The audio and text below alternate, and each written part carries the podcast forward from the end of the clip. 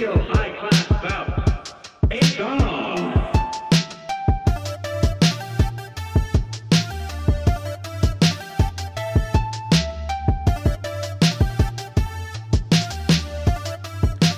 Hello, everybody. Welcome to Arsenal X, the Xbox podcast here on Boss Rush Games. I'm one of your hosts, Corey Deer, and alongside me is Colonel Panic himself, Joe Wilson.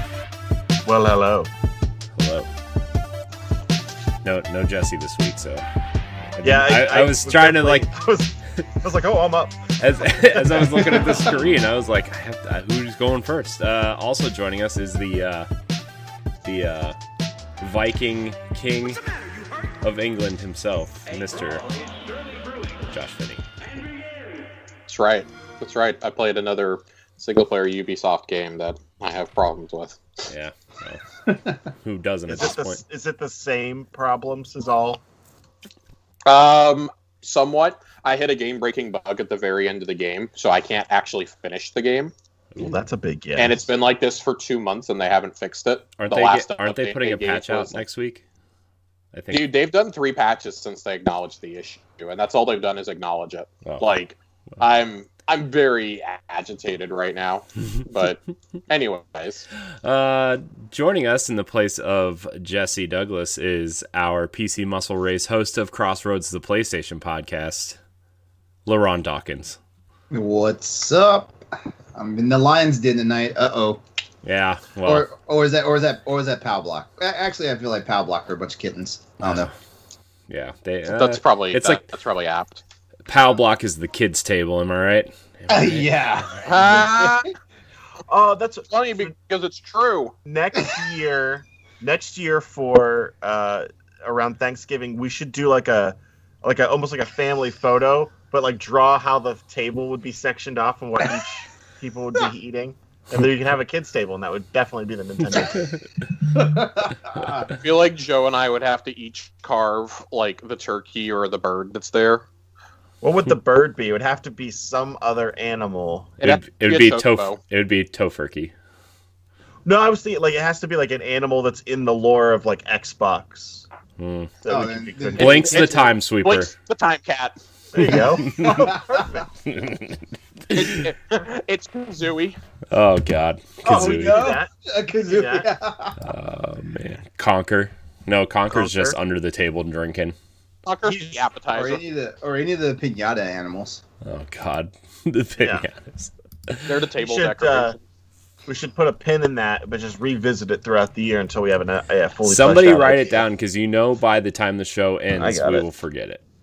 Oh, okay. I'll write it on one of my napkins. That'd be like an Easter egg for the year end stuff that we have planned. Yeah. Are we gonna draw it like aiming down the table long ways, or are we gonna draw it like Last Supper style, where Last Supper?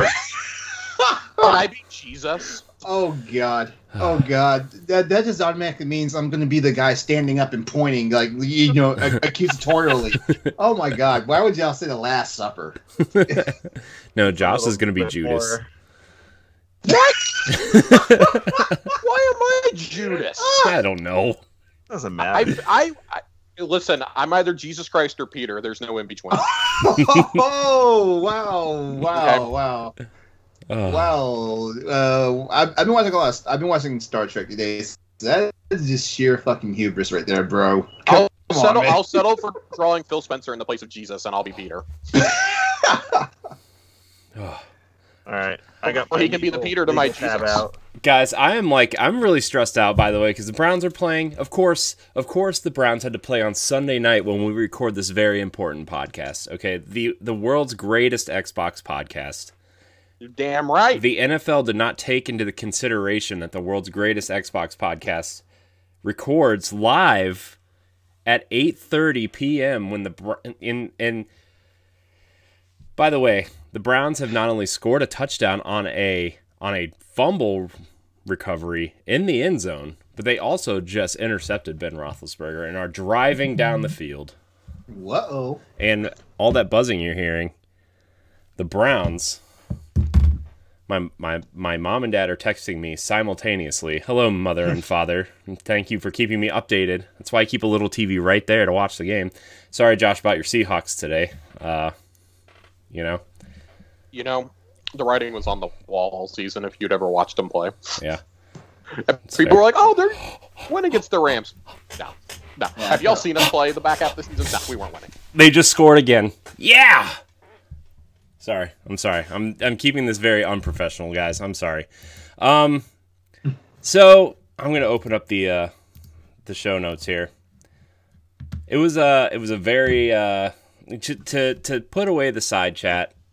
I feel like we did address it on Tower Casuals. We did address it on the Boss Rush podcast. I feel like it would not be right if we didn't address it here on Arsenal X. January 6th, there was an attack on our capital. It was very, as an American, it was very embarrassing. It was very horrifying. It was very just disturbing. I know I said a lot yesterday and on Tower Casuals. I'm going to open the floor to you guys before I give my thoughts on this show. It was a pretty rough thing to watch. Yeah, I think it highlights how important words are and the things you say, how you say them, who you say them to. I feel like it's been a problem, obviously, the past couple years of just not... There's a way that you can have your opinion and not rile people up about it, you know?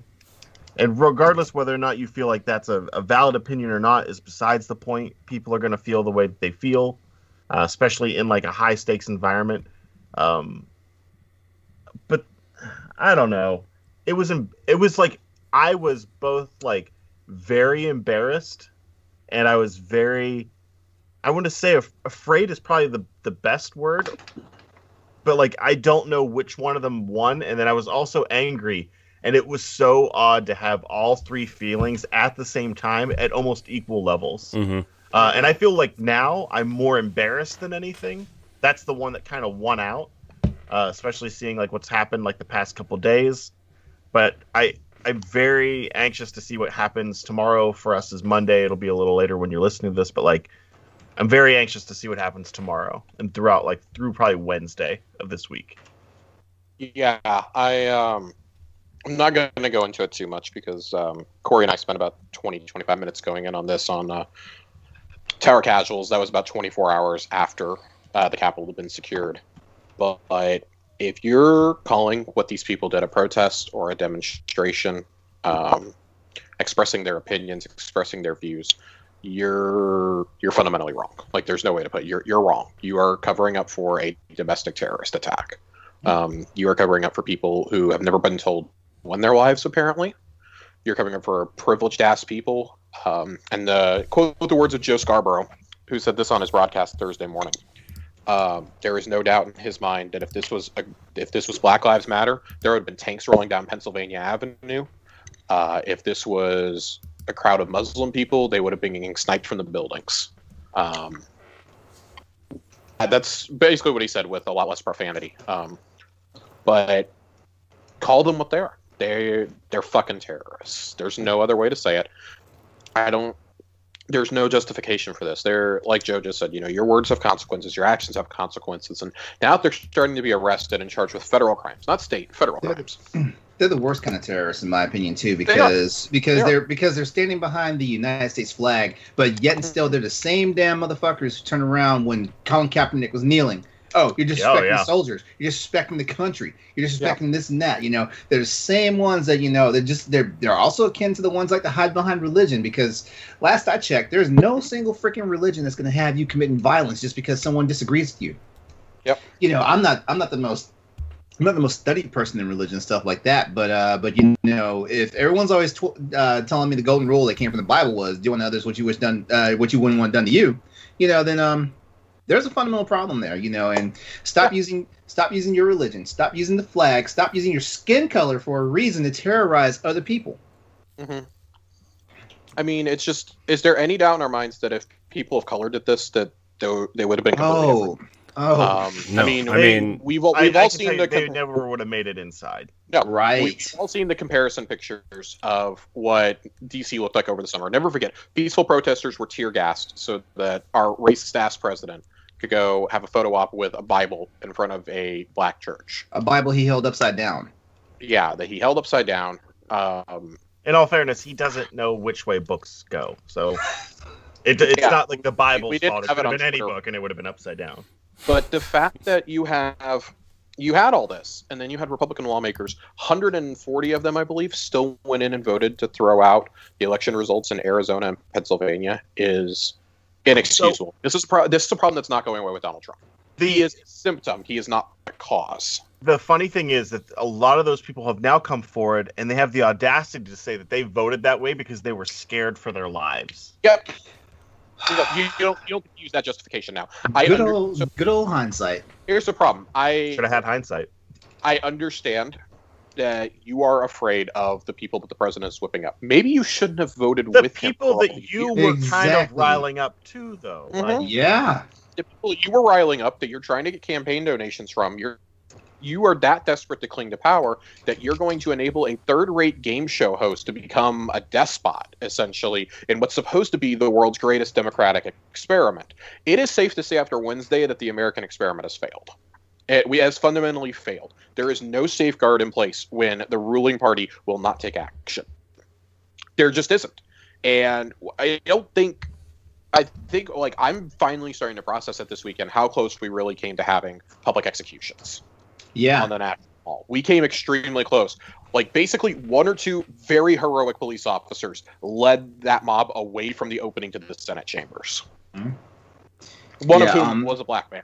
I mentioned yesterday on the Boss Rush podcast that we were basically looking at like a Designated Survivor situation. And for people who don't understand what Designated Survivor means as far as political terms go, that means when you have such a complete breakdown and a loss of life within the governmental body that you wind up having to elect the last surviving official that had a cabinet position or any type of high-ranking position to become the next president. Mm-hmm. Like that's what we were looking at, and I hate to tell you, that's not a good look. And I know, and for the people who are calling for something like that, you know, y'all are assholes because you're not going to be any safer. You think this is for your safety? This is not going to help you feel safe at all. It's going to usher in all this danger and trauma that you swear is coming anyway from the new president, from number 46, Joe Biden coming in. It's going to usher it in because people are going to be scared and they're not going to know what to do. And you know, I hate the fact that, you know, our society actually like relies on the government so much for, you know, like for peace, you know, and not just peace but peace of mind. That if our government structure collapsed, like, you wouldn't be able to walk outside your front door without the idea of your head getting knocked off or chopped off or whatever, you know? Right. Because no one's going to know how to govern themselves and act anymore, you know? But hey, you know, somehow, like, the election got stolen and you know, I mentioned this too, like, you know, for the 75 million people that voted for Trump, like, there's like 310 million people in the United States. So 75 million... You guys made a nice turnout, but it wasn't enough of a turnout to keep the guy in office. You should have found more people who are willing to vote.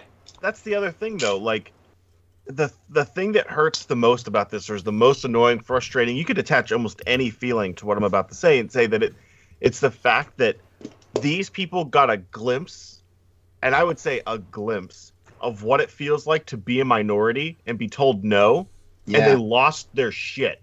Mm-hmm. And they forget that other people have been living this way their entire lives here.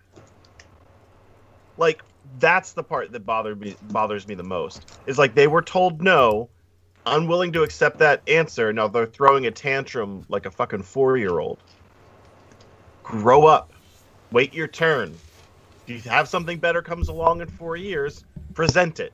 Or just like they tell everybody else who is disenfranchised, go out there and vote, make a change. You know what? Why don't you move? Make a, you know, you don't. Oh, like, yeah, how that's it. Is. Yeah, go ahead that's and move. It. They don't have to, they don't have a drop of their shit together to be able to get a passport, let alone like get themselves out of anywhere. Well, now they can't go anywhere. Oh, yeah. I think the final thing that I would say regarding all this, just to keep from, like, because I'll sit here and talk about it all night if I'm given the opportunity. Sure. Mm-hmm. I would encourage anyone who wants a little bit more clarity on what the events that led up to this and wants a historical perspective, I would encourage you to listen to the remarks that Connor Lamb of Pennsylvania made when Congress went back into session after the attack on our Capitol on Wednesday.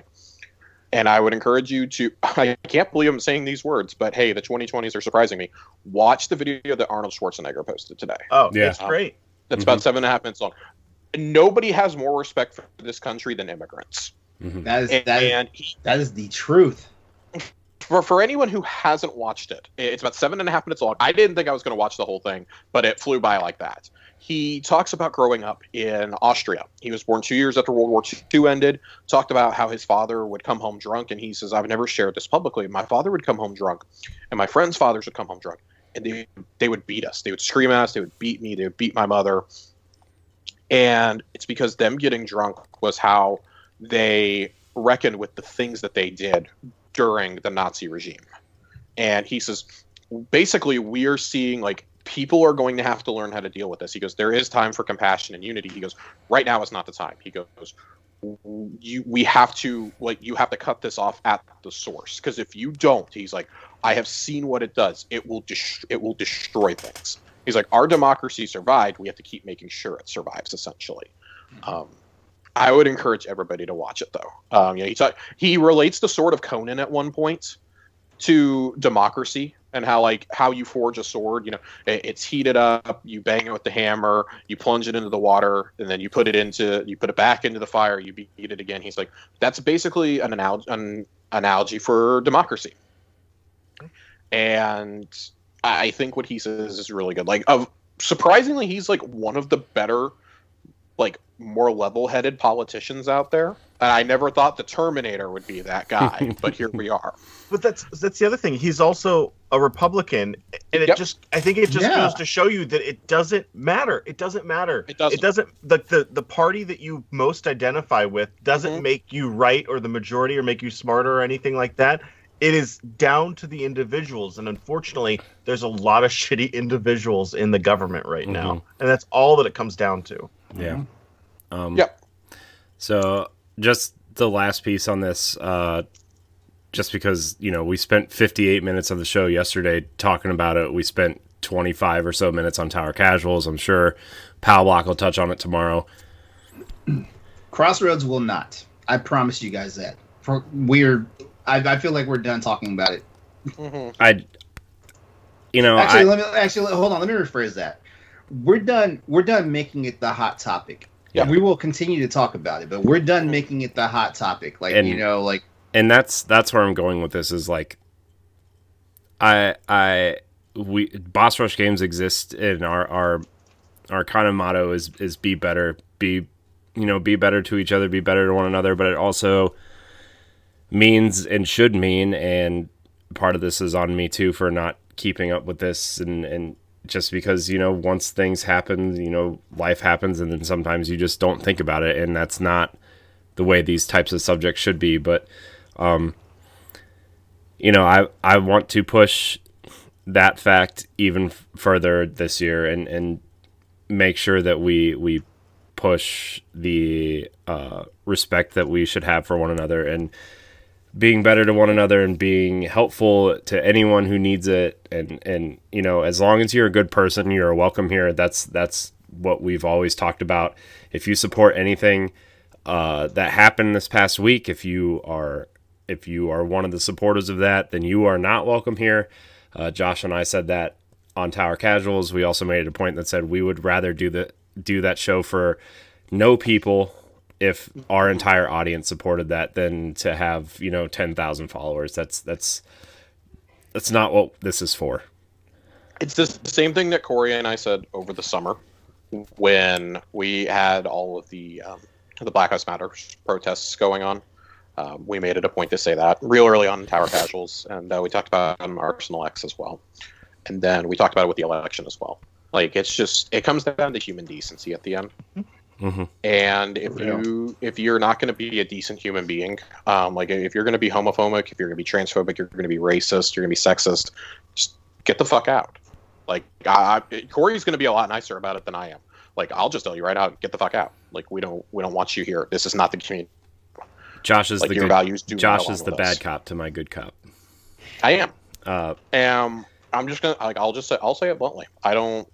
Again, like Corey said, like I would rather do a show for no people than do it for a bunch of people who agree with that kind of stuff. Mm-hmm.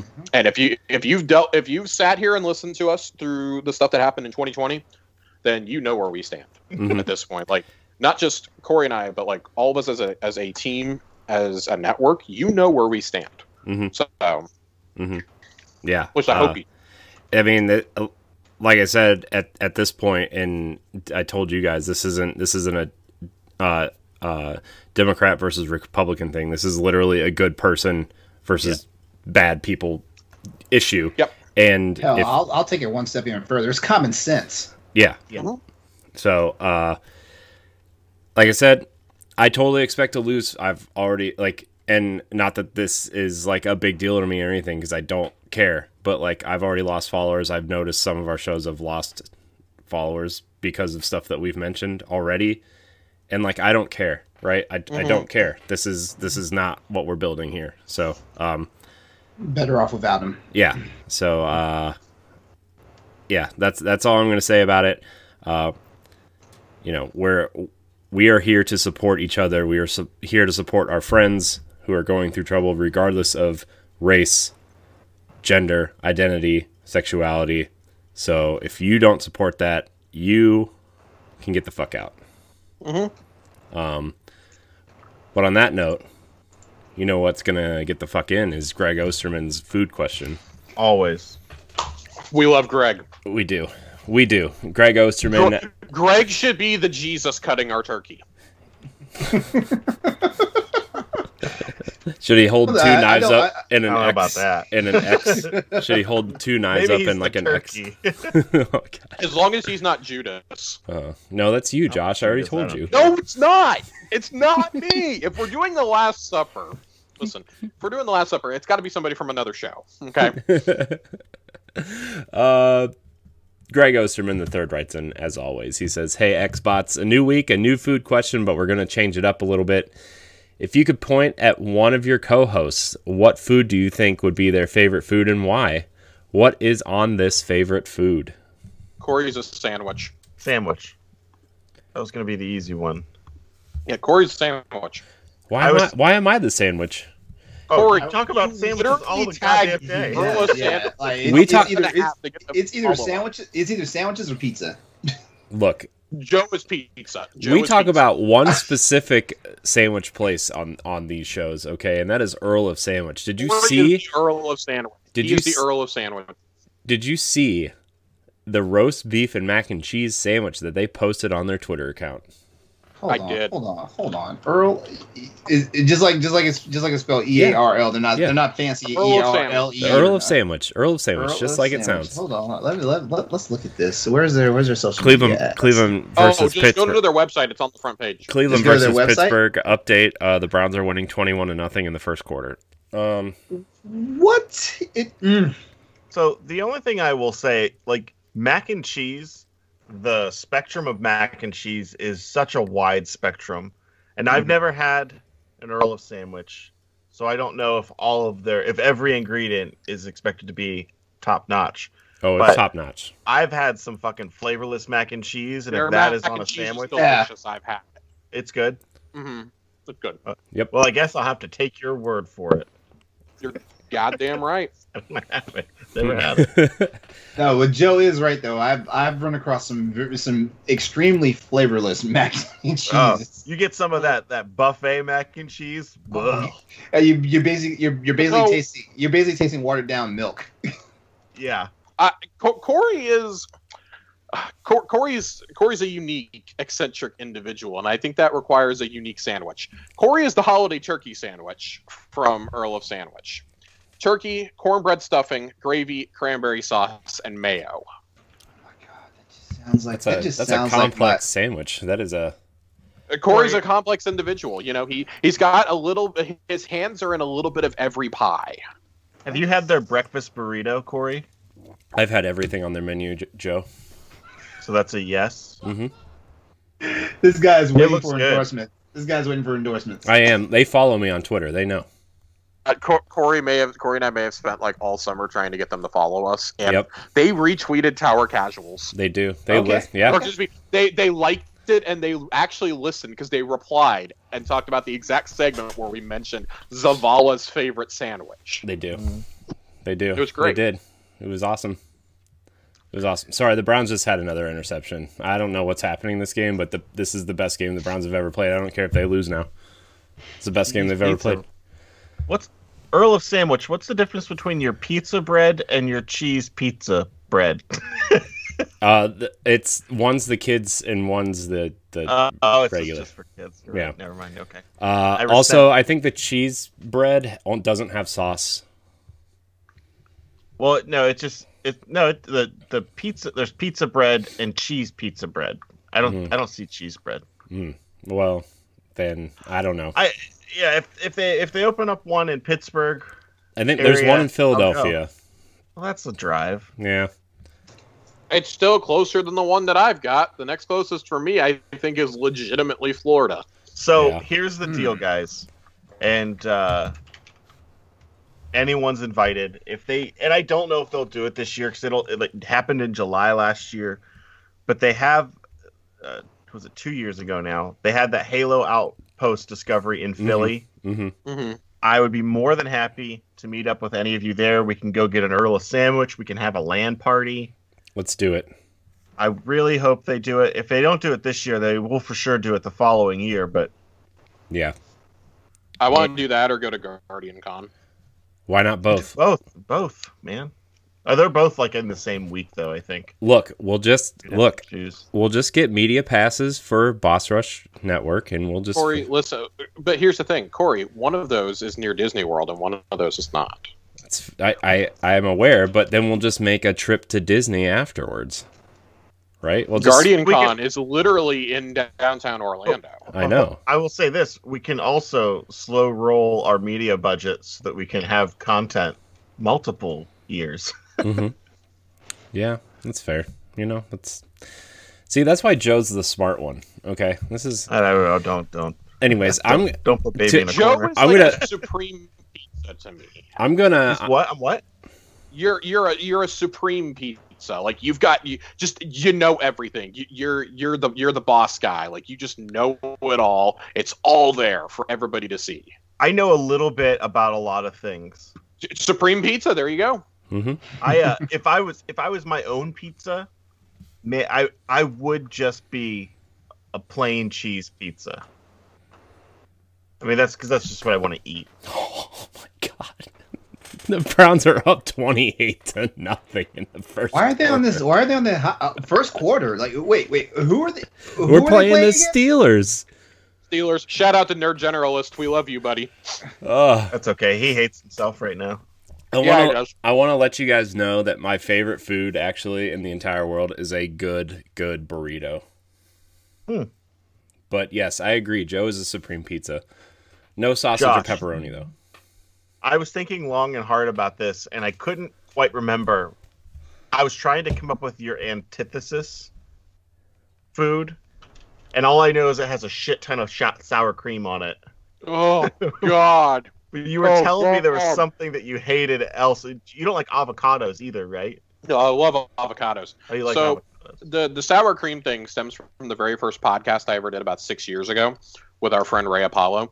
And I forget how it started. We were talking about our day, though, and I mentioned that I got tacos, and I asked them for no sour cream. I don't like the texture of sour cream unless there's like a lot of like if there's like liquid cheese or something or like a whole lot of salsa, like it can kind of take out that like dairy flavor to me.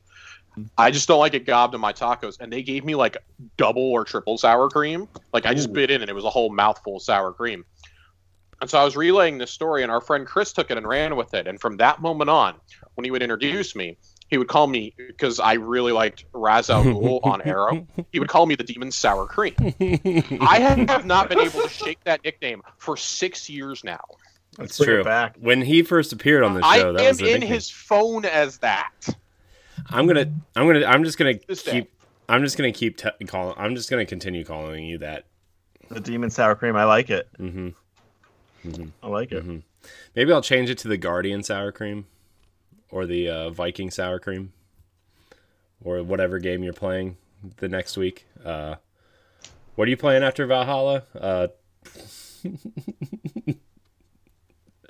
No, I think it'll be about time to go back to Guardian sour cream because the new season of Destiny will drop. When's the new season start in Destiny? Do we know? In like 2 weeks, 3 weeks, 2 weeks. First week of February. Hmm. All right. I'm pretty sure Leron is just like a giant 6-gallon container of muscle milk and so gummy bears. Am I fucking sour cream? Yep. Fuck y'all. I gave y'all good answers. I thought long and hard about your answers. Fuck y'all. Josh, I think you are a very, very. What are you?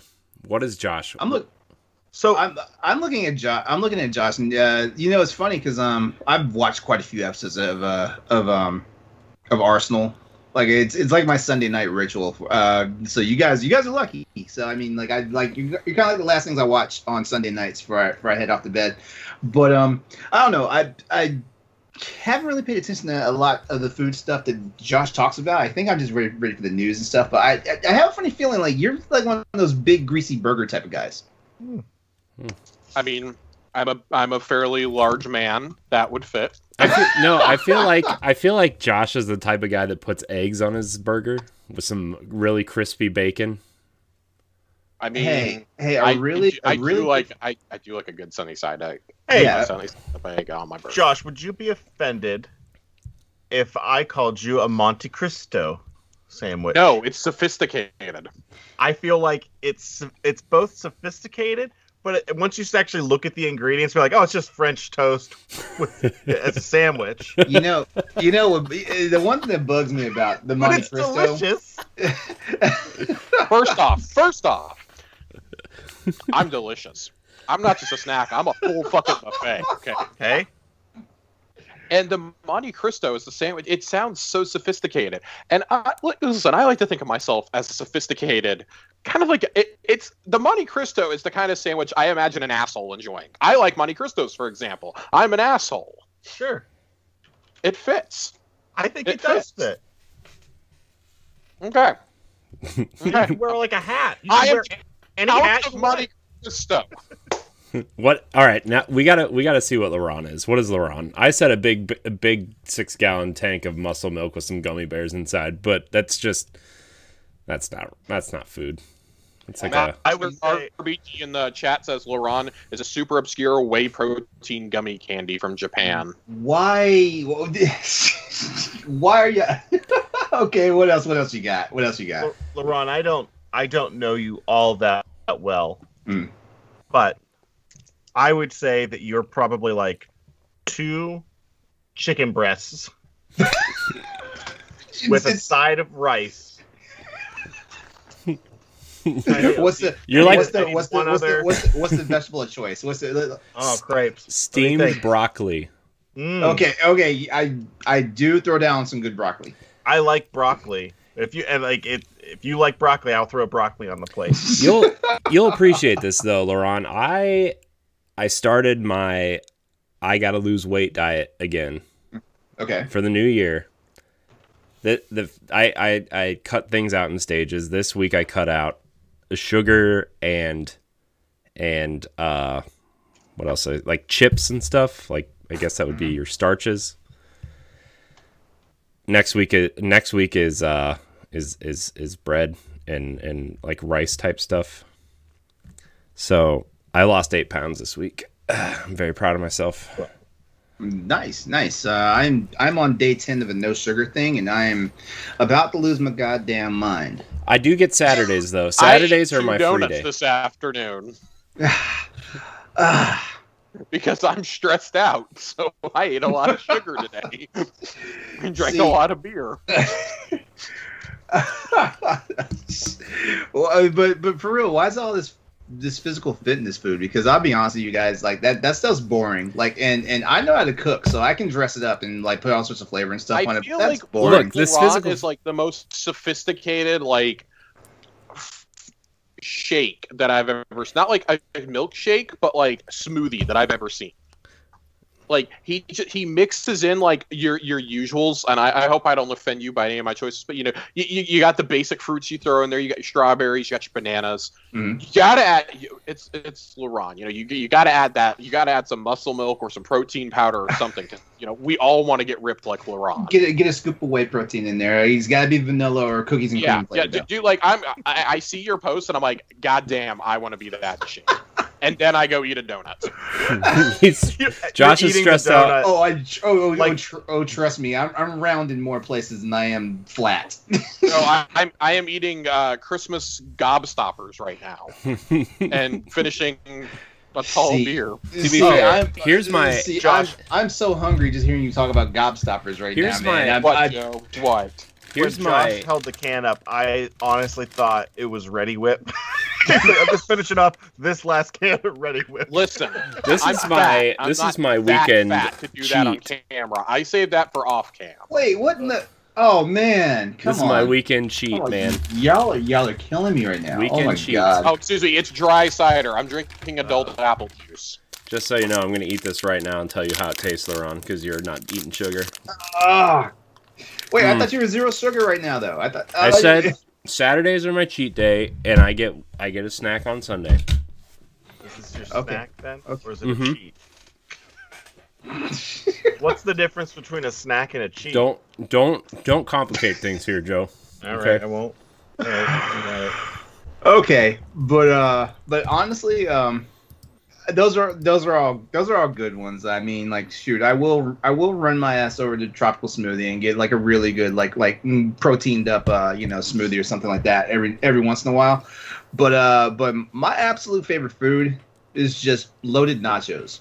Mm. That is my absolute favorite thing, you know. And there's one thing, you know, like I do eat sour cream, but too much sour cream on nachos will ruin it fast. You know, like the best thing you can do for me is like just have that really shredded melty cheese on there and just let it let it sit for like a minute until it's just like this. Just it looks like just dried lava on the top of it.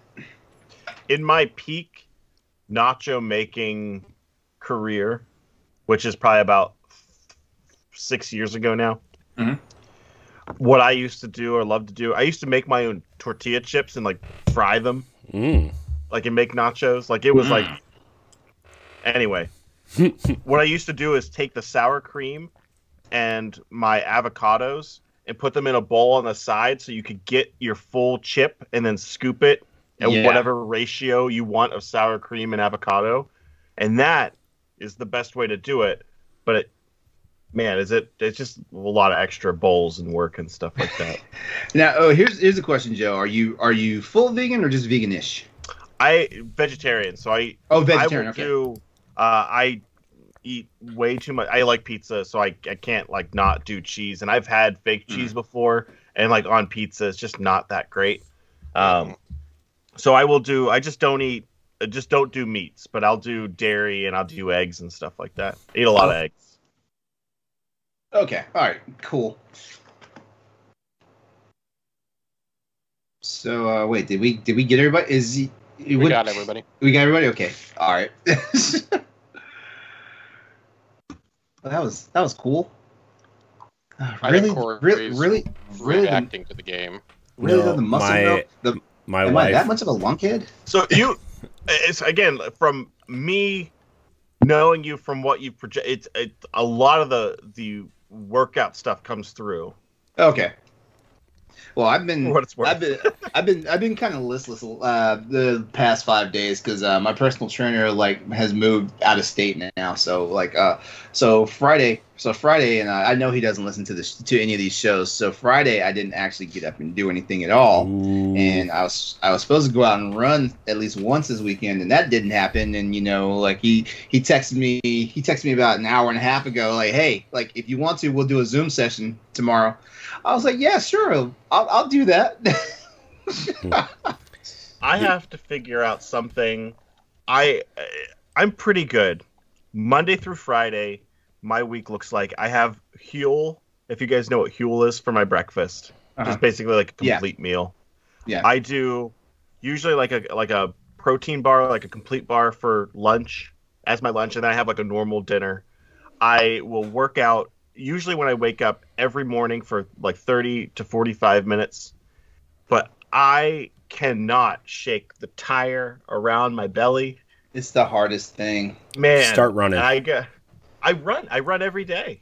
It's the hardest thing, honestly. Like I'm not gonna say I run every day, but I feel like I run enough that I should have dropped a lot of the blubber that I carry. There's this pouch that I feel like, for the most part, like I would say from my feet to my butt is like pretty good. Like it looks like when I'm in like my skippies and I'm like, you know what? It's not bad. And then as soon as I get to my belly, it's just like this, like, yeah, it's like this roll that like falls over. It's like, what are you doing? It's like hanging on to me. It's like cliffhanger. It's like, I got you, bitch. And it's just like, what are you doing? I'm so close to looking like a human being. I can only imagine Greg's face when we answer his questions and the rails that we go off of just based on his questions alone. I used to do this in high school all the time to my, like, a few select teachers. He knows what he's doing. Penny on my. I would all be so guilty of doing this, mainly to substitutes. Yeah, this morning I got up and I actually jumped on the scale, and you know, I'm below 240, which is like, actually my goal is to get into the the low 230s. But so you know, I was feeling good about myself, so you know, ripped off the shirt and everything, like looked in the mirror and did a little pinch test, and I was like, wow, like I still have a fupa. I haven't heard that word in like 10 years. Put my shirt back on and went right back to bed. If I could get Spanx that looked like skin, that's a product. That's what I want. Man, okay. Corey's got a nice vision in his head now. Nah, you just threw me off by using that word, and it's just a word I haven't heard in a very long time. So my goal, I'm 6'5". My goal is to be around 240, 235. Mm. So that's my goal. It's about 30 pounds. 235 was my initial goal. My stretch goal now is 225. So I think if I get any lower than that, I'm just gonna look weird. Yeah, well, the highest I ever won was 359. Oh wow! The lowest I ever was 218. Mm-hmm. And when I was the lowest, everybody told me I looked really weird. So you were born at 218 pounds. Was born? What? You said what? The lowest. Oh. I'm sorry. Continue. No, it's crazy you say that because I used to work for the shipyard down here, and that breeds a sedentary lifestyle, you know, because I had a desk job, but it was more of a processing job, so you know I did get out and do things, so I thought I was doing something.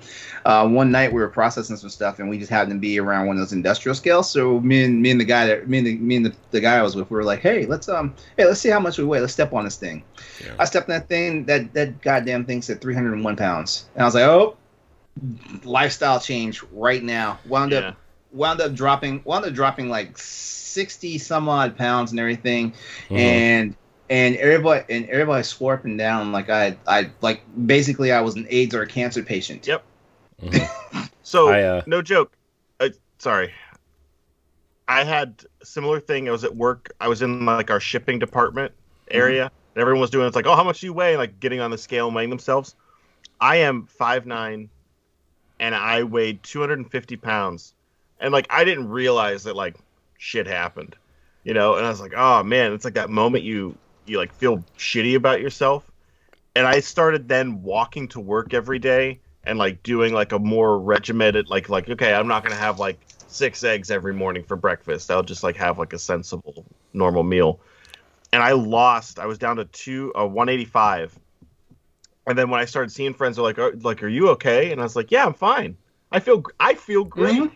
And then it's just like, I didn't know if you were sick or something. And be like, oh, thanks. It's a lot of hard work to look this sick.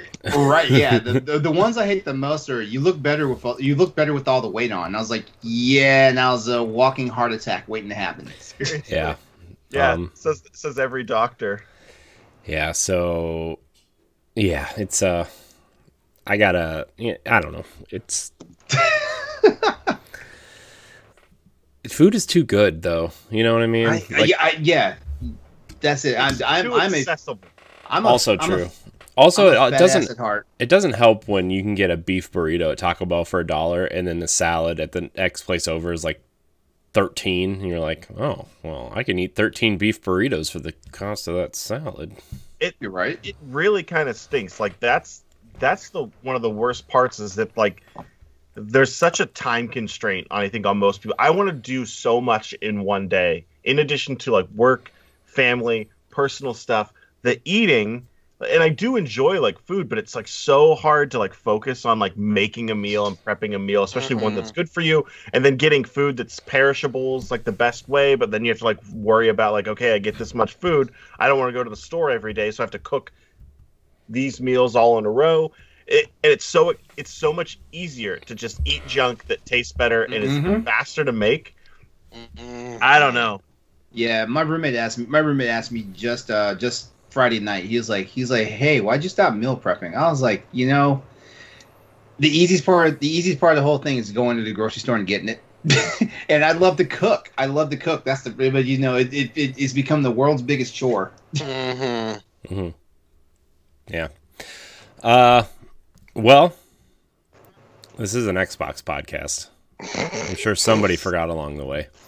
This is Arsenal X, the Xbox podcast, where each and every Sunday night, live on twitch.tv/Boss Rush Games Live, we discuss the world of Xbox with our friends from around the internet. If you can't join us live, you can head on over to youtube.com/Boss Rush Games and podcast services every Tuesday to check out the show. Leave us a review on iTunes or Spotify. Rate and subscribe wherever you watch us. And, you know, share it because it really helps. So I feel like we have a decent show, I would say. It really helps us out, and you can check out our family of shows, including Crossroads, the PlayStation podcast, which Leron hosts over on twitch.tv/Exodus803. Follow him as well, because Crossroads is going to start living there, I think, in the near future. You know, so. Anyways, we have a couple topics here to talk about. I don't know. Do we just want to answer the questions, or do we want to talk about these topics? I was scrounging the internet for Xbox topics. I would say do the questions. I think you got more than enough that you can talk about there. Yeah. All right. So we're just gonna get into our questions. We have a lot of discussions about these about these questions anyway. So our friend Antonio Guillen at Hypecaster on Twitter writes in. He says, "What comes to Game Pass in 2021 that shocks the gaming world?" Now, one of the original topics I had in the news and topics was there's been a little bit of rumors floating around that the Ubisoft service at some form of it would hit Game Pass Ultimate this year. It's just rumor and speculation, but I feel like there's enough out there that maybe Microsoft has at least talked to Ubisoft about bringing it over to Game Pass. Yeah. So I actually heard this rumor last summer, back in late June, early July, leading up to the Xbox Summer event. And I remember being a little bit surprised it didn't get announced, because Microsoft's been really close with Ubisoft this generation, like specifically when it comes to Assassin's Creed and Far Cry titles. Right. And that even Division 2. You know, I believe that was a pack-in as well. In addition to all the Assassin's Creeds have had their own bundles with Xbox One as well. And then we got the EA Play announcement, and I was like, okay, so that's what that talk was about. It was for EA and not for Ubisoft. I think the majority of like the more hardcore people into the ecosystem would enjoy a Ubisoft over EA Play. Like, EA Play, though, is great for the casual gamers. You're getting them in there with the sports. You're getting them with Battlefield. You're getting them with Need for Speed. You're getting them with, you know, there's BioWare. Well, there's BioWare games. You're getting them with, you know, Battlefront. You're getting them with Star Wars. Like, you're getting them with all sorts of stuff. Ubisoft, it's like, okay, well, you're getting them with the same games just reskinned every time they come out. If they do this between the Bethesda acquisition and EA Play already being a part of it, I don't see there's any way that Game Pass does not go up in price. I'm already anticipating a price increase by the end of the year purely because of the Bethesda acquisition they need to pay off. Mm-hmm. And I mean, let's not mince words here. Like, Game Pass does bonkers numbers. Okay, like, it is a straight stream of revenue. I keep seeing people go, well, it makes so much money. Why don't we have more third-party games coming? You don't have that because Microsoft wants to keep that to fund their own projects, and it's a smart move. Mm-hmm. That's how they were able to justify getting Bethesda, was they showed it to the CEO, and he's like, yeah, let's do this. This makes business sense. Like, that's a massive acquisition. That's three Star Warses. Mm-hmm. That's three Star Warses that they paid for. Or excuse me, two. We paid two Star Warses for it. That's crazy. Don't forget that Indiana Jones was put into that deal too, man. It's LucasArts. You know what I mean. Like, it's like, so you already have, you have multiple, like, acclaimed RPG franchises joining. You have two more, like, long-time, like, legacy first-person shooters that have been going on forever and are super critically acclaimed across the board. And then you've got a massive MMO, like, probably the biggest MMO on consoles, frankly, all joining. So what could possibly top any of that that's already coming? For me, it would have to be either, like, some big fighting game coming on day one, or I think it's going to be a JRPG, frankly. I was saying this last year, especially as we got out of this summer event and we started seeing the Conspiracy Blue controller appear everywhere. I think Persona 5 could come to Game Pass this year. It would be the first time that a mainline Persona game has not been only on a PlayStation console, that it has come to another console. Let's remember, Persona 5 hasn't even come to Switch yet, which shocks me. They're getting strikers, but they have, or scramblers, whatever it's called, but they haven't gotten the actual Persona 5 game, despite Joker being in Smash and everything else.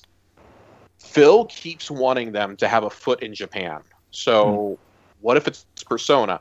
On the flip side, I could see Final Fantasy VII Remake. The second that exclusivity period is up, bam, here you go. It's on Game Pass. Well, they already said, I think that's the one. Yeah, they already said multiple Final Fantasy games are coming to Game Pass this year. I mean, it's just a continuation of what we saw last year, like 10, 10, 2, 12. That's fine. Yeah, that's fine. I think either one of those would be huge. My thing, too, is like it could be Final Fantasy 14 also coming to Xbox for the first time. Not to gain foothold in Japan. But just in general, like maybe I think 14 is coming. I couldn't believe that they didn't. I thought 14 was what they were going to announce last year in the pre-show. Mm-hmm. When we got the Square Enix announcements, we got the one about Balan Wonderland, and we got the one about Dragon Quest XI, Complete Edition coming. Mm-hmm. I do think Final Fantasy 14 is coming this year, but that wasn't my prediction solely because this was asking about Game Pass. The only other thing I can think is Hades. The second it releases on Xbox, it comes to Game Pass. Mm-hmm. Yeah, I could see that too. So, that's a good call. I think Remake or Persona is the one. That's a genre that they've dabbled in, but that they definitely don't have a studio that can pump one of those out. Mm-hmm.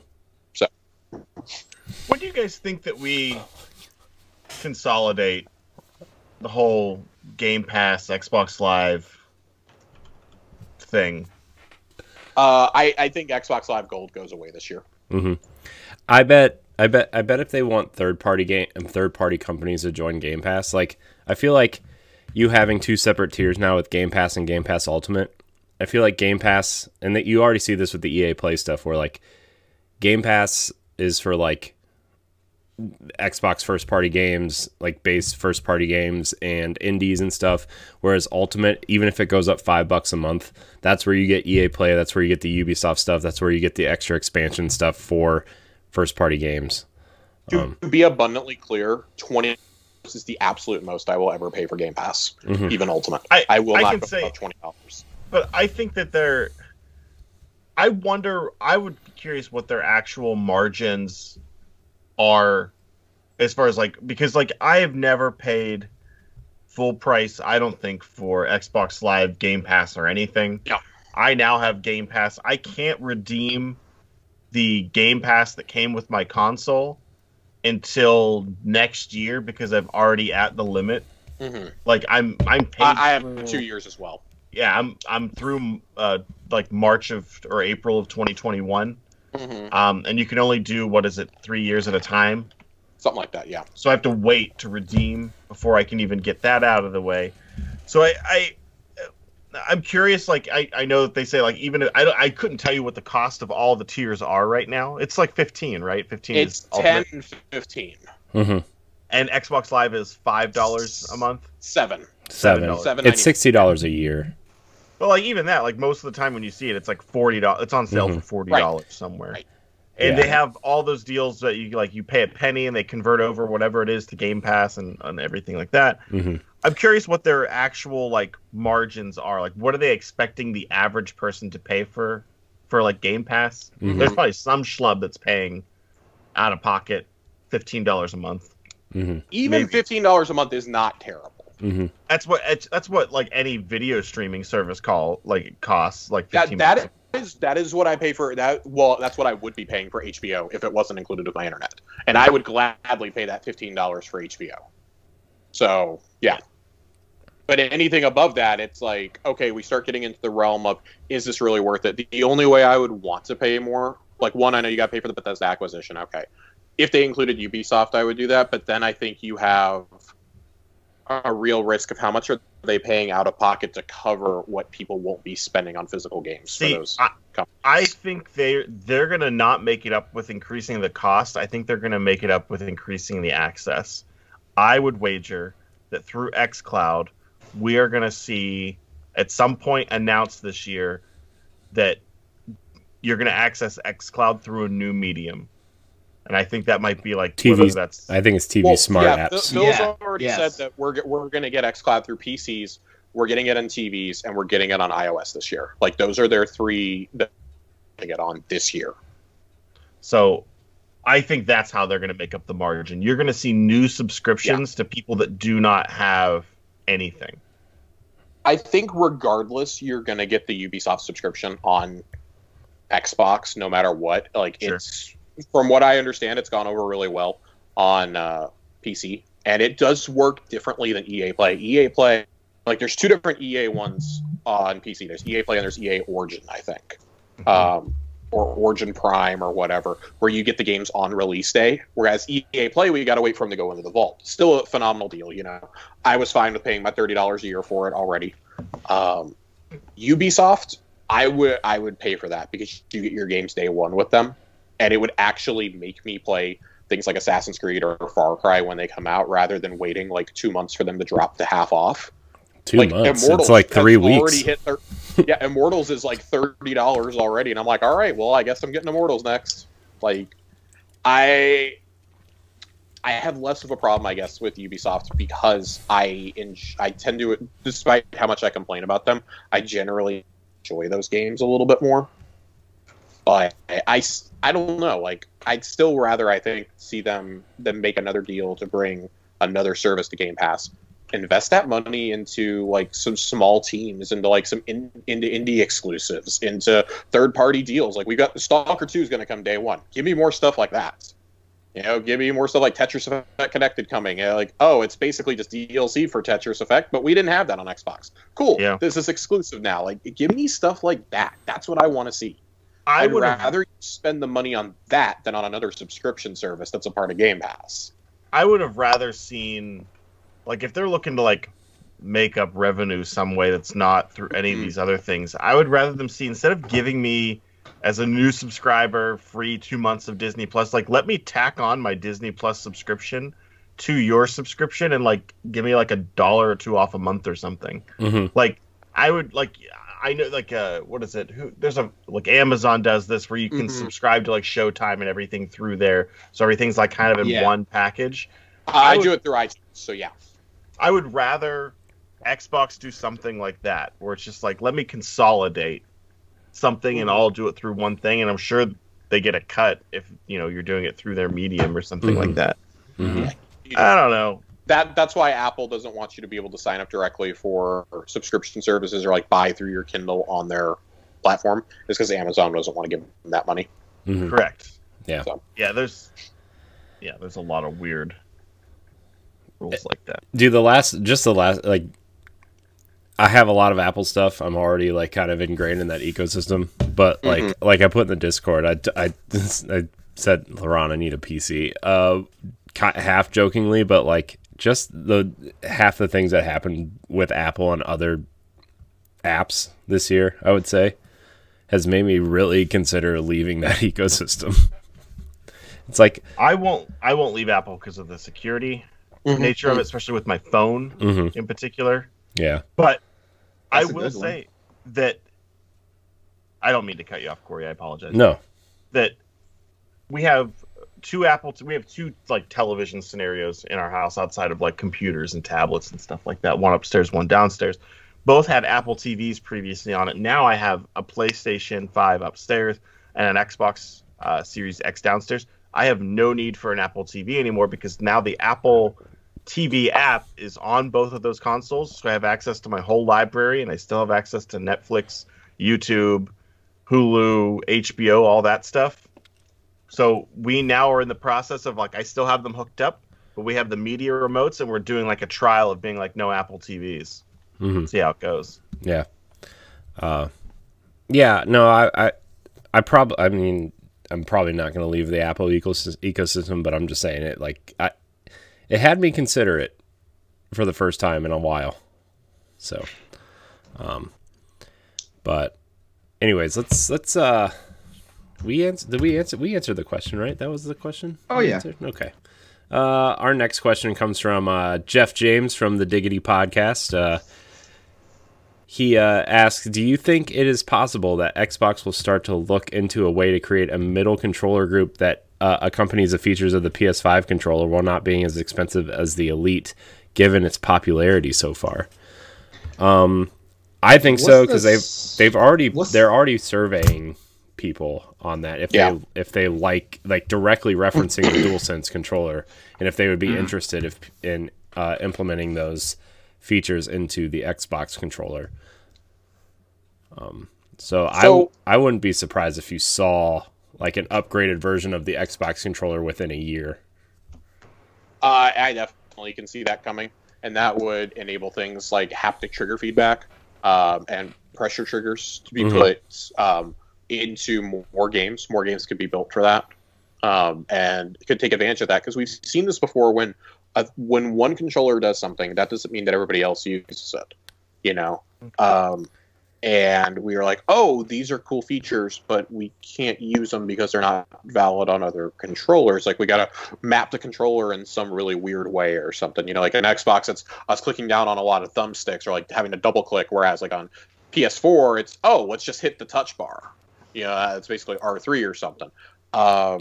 If you do this, I think the regular controllers go down to... They're almost always on sale anyways. They permanently go down like $35 or $40. They're on Amazon all the time for like $40. Yeah.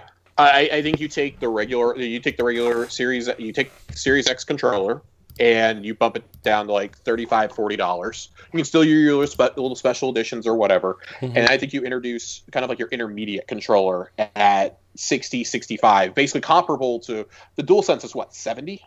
70. For one of those? Mm-hmm. Yeah, they are. They're $70 now. Dude, undercut it by like $5, $10. Like, just hit within that price range, and then you've still got the Elite for those who want like the absolute best experience. There's no way an Elite Series 3 is not coming this year. Mm-hmm. Like, it's coming this year or early next year. It just flat out is. Mm-hmm. So why not do a complete controller refresh alongside that? You're going to have to put... You're not going to have that on double A's, though.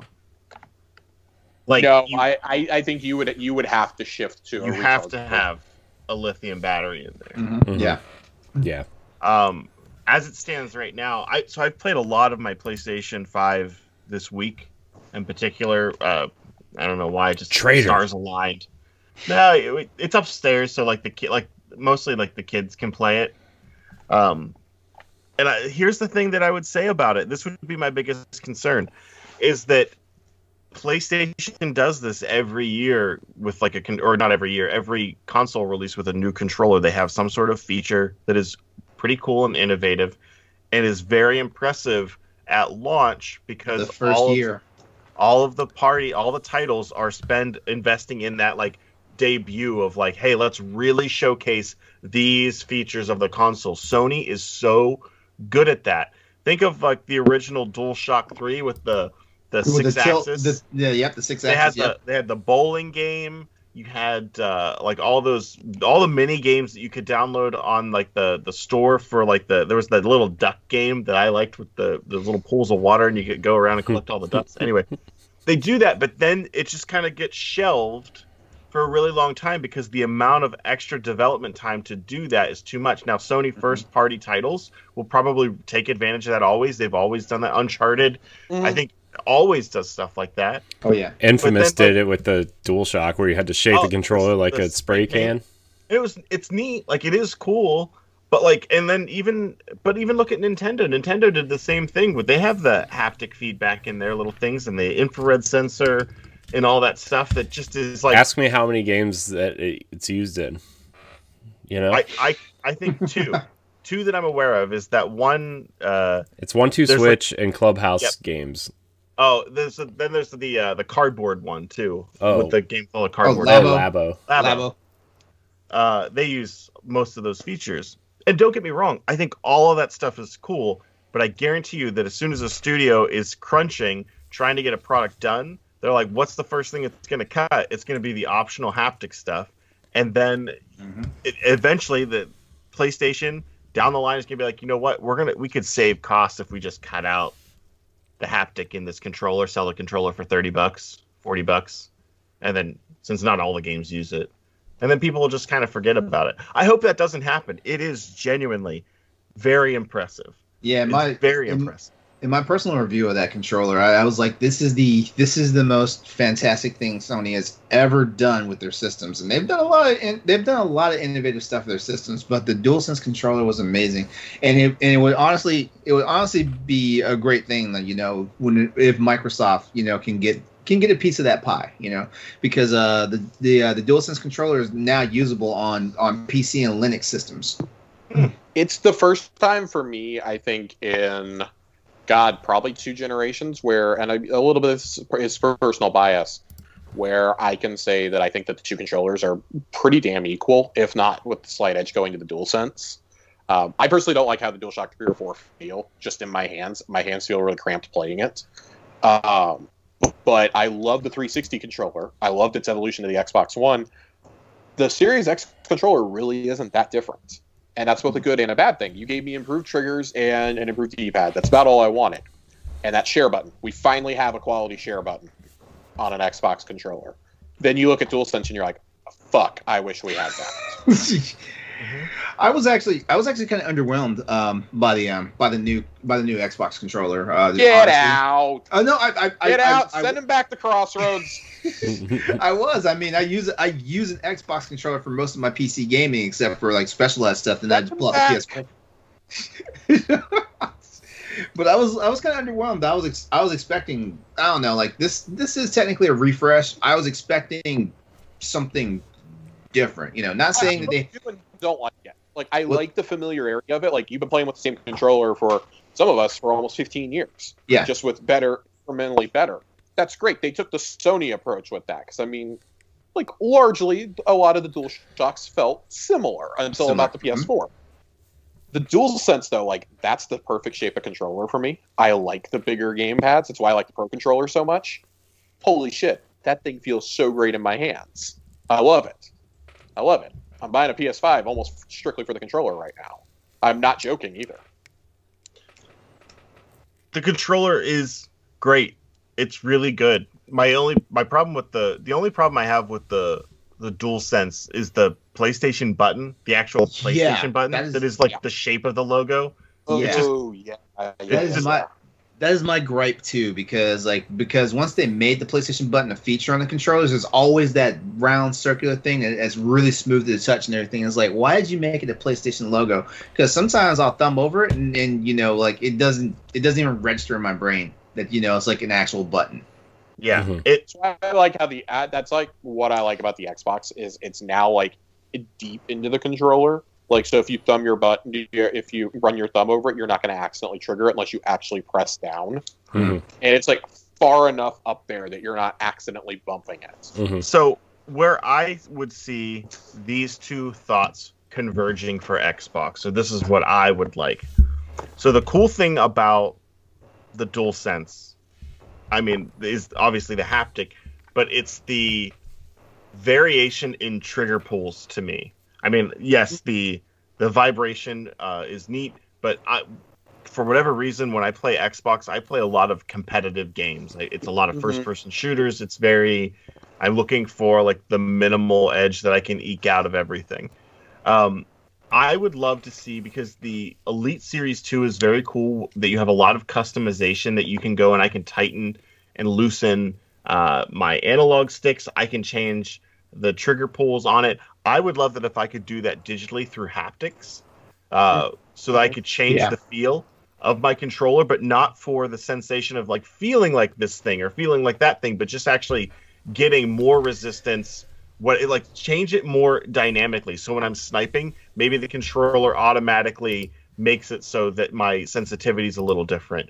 Or, you know, if I'm playing a first-person shooter, I can have this one trigger pull, like have a very short pull on it, while the other one for like the ADSing has a little bit longer variance to it.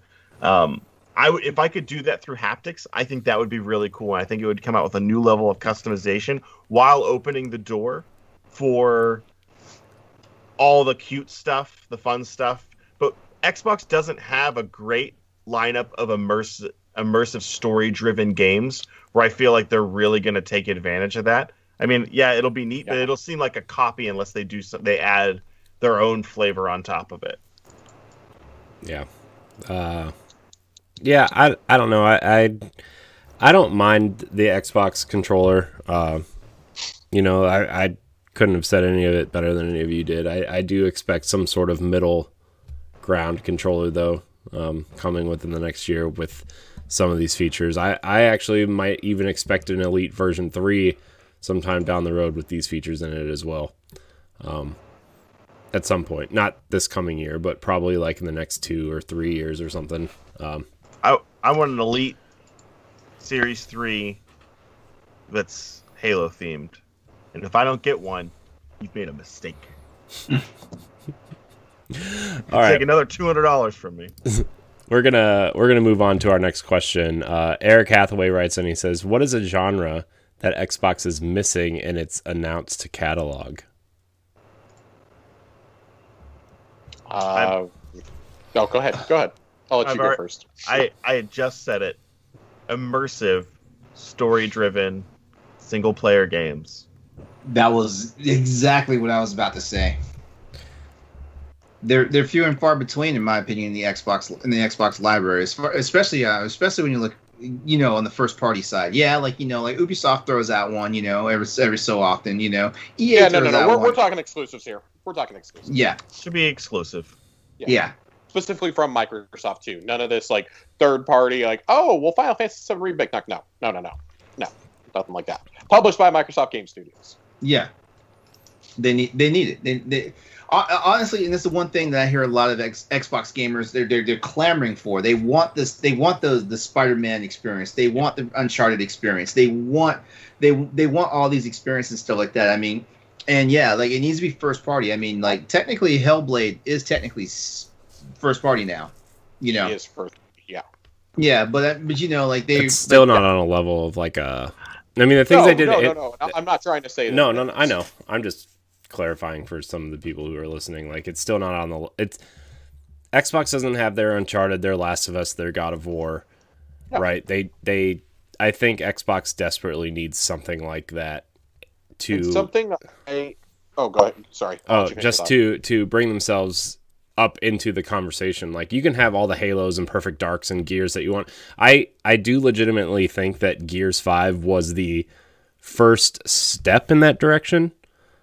But it's not... It was like a baby step in that direction. So, a couple of thoughts on this before I get to what I think about the actual answer to the question. One, it does take quite a bit to build up those teams. Sony did not pull this off overnight. If anybody really remembers the PlayStation 3 era, I mean, yeah, you had the Uncharted series and you had The Last of Us. You really didn't have any, and you had God of War 3. You really didn't have any other like major story-driven games, right? that really happened with the PlayStation 4 and with Sony finally doing what I hope Microsoft is starting to do, which is telling their teams, like, okay, we don't know if this is going to work out, but you're welcome to try, which we know is what they said about Horizon. I believe they said about the original Last of Us, too. Like, oh, we don't know, but go for it. Like, you know, go for it. Like, you've convinced us, go for it. Like, who was it? God, I'm forgetting his name right now. The studio director of Santa Monica. He... Corey Barlog? Barlog. Corey Barlog. Corey Barlog. I knew it was Corey something, and I didn't want to like call him the wrong Corey. I almost said Corey Taylor, and I'm like, it's me. He said that he had to argue with them about why God of War was a good idea, because the last couple of God of Wars, you know, had been, some of them have been portable, and then you had Ascension, which really underperformed, and he was like, we basically knew, like, if this wasn't a 10 out of 10 game, like, our studio could possibly close. Yeah. Like, they kind of knew that about Horizon as well. Like, Horizon was known for making Killzone, for, like, making B-tier Halo. And then they both turned out some of the best experiences of the entire generation. Like, what happened was such an anomaly, but those teams are so strong now, it's going to be seen as less and less of an anomaly as we go on. You know, bringing Insomniac underneath that first-party banner, I see some of the story-driven games that they did, like Quantum Break. I think Quantum Break is a great story-driven single-player game, like Remedy's games usually are. There was, and I've addressed this so many times, there was no promotion behind that game. None whatsoever. There wasn't. Microsoft, and particularly, and I'm going to name names here, particularly Aaron Greenberg and his team do not seem to understand you can market a game that is not a shooter or a racer. You are, in fact, allowed to do that. I promise you. Nobody's going to get upset with you if you don't promote something that's not Gears, Halo, or Forza. Like, you are allowed to promote lesser-known games. Ori and the Will of Wisps came out last year, was a Game of the Year contender. I did not know it was out except for one person who tweeted, oh, hey, I guess I can talk about this now. I've been playing Will of Wisps for a couple of days now. It's out today. You guys should pick it up. You know what's crazy? What's crazy about Ori is I thought that was a PC title. I didn't even realize that it was supposed to be an Xbox, you know, title. Mm-hmm. And it's just, you have these unique experiences, and I mean, yes, I'm not trying to equate that Will of Wisps is on the level of a God of War. I mean, for some people, it's like, for me, it's not for me. I mean, God of War is my game of the generation. I hope that we're going to see some of those experiences going forward, because that's one of my two answers for this, is that I think they really, really, really need that. And I still think it's going to be a while. I think Perfect Dark is going to be a step in that direction, because that is like, that's more of like a stealth game. Like, that's kind of like trying to be their answer to like a Splinter Cell or a Metal Gear Solid, I think, which is great. Those are good story-driven games as well, right? And I think there's different categories of being a dynamic single-player story-driven game. Like, we're seeing Xbox double and like quadruple down on immersive RPGs. Like, they want to be the home of RPGs like the OG Xbox was, with, you know, it being the home of Elder Scrolls, Fable, Fallout, whatever InXile is working on. We talked about Hellblade. We know that the team over there is doing Project Mara as well, which is a horror-style game. Like, I'm excited for these because these are such unique experiences. You've got the ex-Quantic Dream devs that have set up shop with Microsoft now. Like, that's the one, like, if you want to peg one that will be an early indicator if they're going to take this seriously this generation and be like, yeah, we're actually listening to you guys. We're not going to try to buy something like Rise of the Tomb Raider again. We're actually going to make it in-house and promote it. That is an early one. But you have to let people know these games are there and not be like, well, you know, we told them it was coming to Game Pass in a blog post or on a social media post. Like, yeah. No. I want to see dev diaries. I want to see feature stories, whether it be, you know, on online with like IGN First or in the pages of Game Informer. Like, I want to see you guys take looks into this. I want blog posts on it. Like I said, dev diaries. Like, Sony does this for so many games. They let us know where they're at. Stop announcing things so far out with cinematic trailers, and it still be 2 to 3 years away. You gotta stop doing that. Question: what's the official Microsoft, like the Xbox Games website? Like, you know, like Sony has PlayStation Blog, Nintendo, Xbox Wire, Xbox Wire. Okay, yeah. You know, I hardly ever see articles come. You know, they get shared or put out by them. No. So I didn't even know it existed. I almost never see it get put out. It's the shame of it is the things that are written on there are actually really well written, and I like being able to search within there. But it's very much acts as a press release site more than anything. It's not like as easily accessible as like PlayStation Blog, for example. Here's PlayStation Blog is that's the ideal way. Like that's a mixture of a press release and you're hearing from devs on there. Yeah. With Microsoft, it's very much just their own PR people who are fantastic people, but holy shit, get into some other mediums or at least tell us that these things are out. Here's the one thing I'll say as the outsider looking in, because I host a Crossroads show, so that's a PlayStation show. I'm also a PC gamer, so technically, you know, I'm kind of an Xbox gamer, but I'm not exactly an Xbox gamer.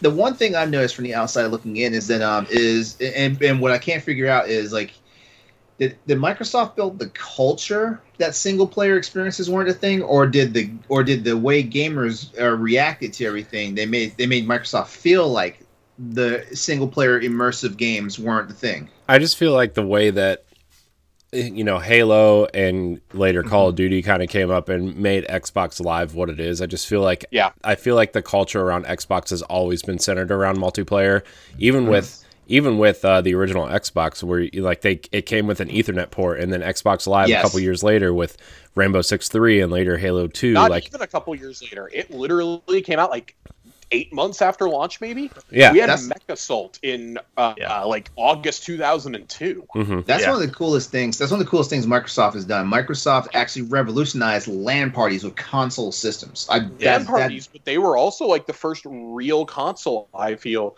to have a working online system. Like you could talk with your friends over voice chat like you could on PC. You couldn't do that on any of their consoles before. Like PlayStation 2 did it with SOCOM, but let's not pretend that SOCOM and Final Fantasy 11 were on the level of Halo 2, Rainbow Six 3, Ghost Recon Island Thunder, Mech Assault, Madden, when that, I remember when EA came to Xbox Live, how big of a deal that was. Mm-hmm. Microsoft no longer had to make their own sports games. What do you mean? Like, NFL, what was it?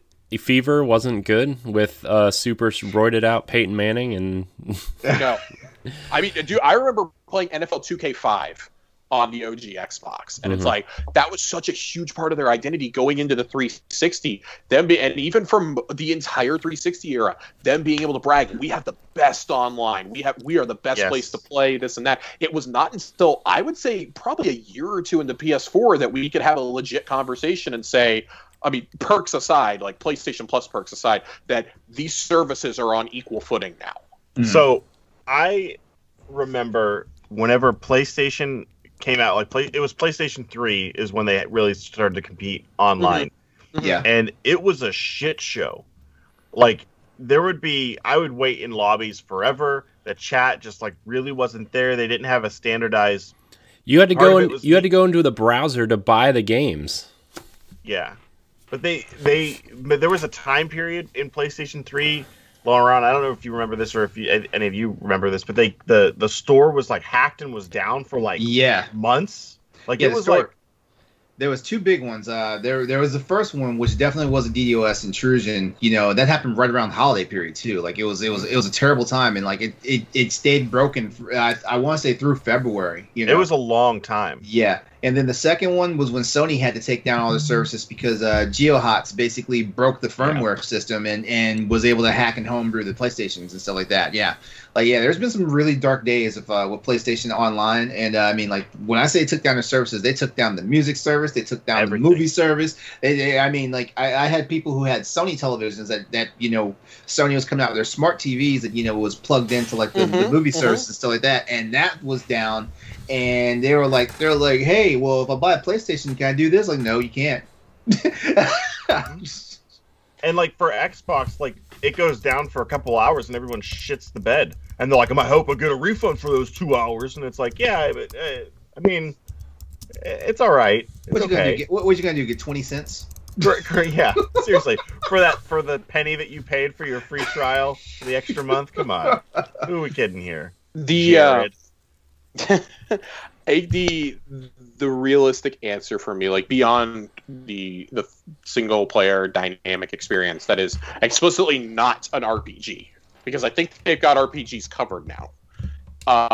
I would have to say for me is I think they need either, we already addressed JRPGs as well in an earlier question. I would say a fighting game.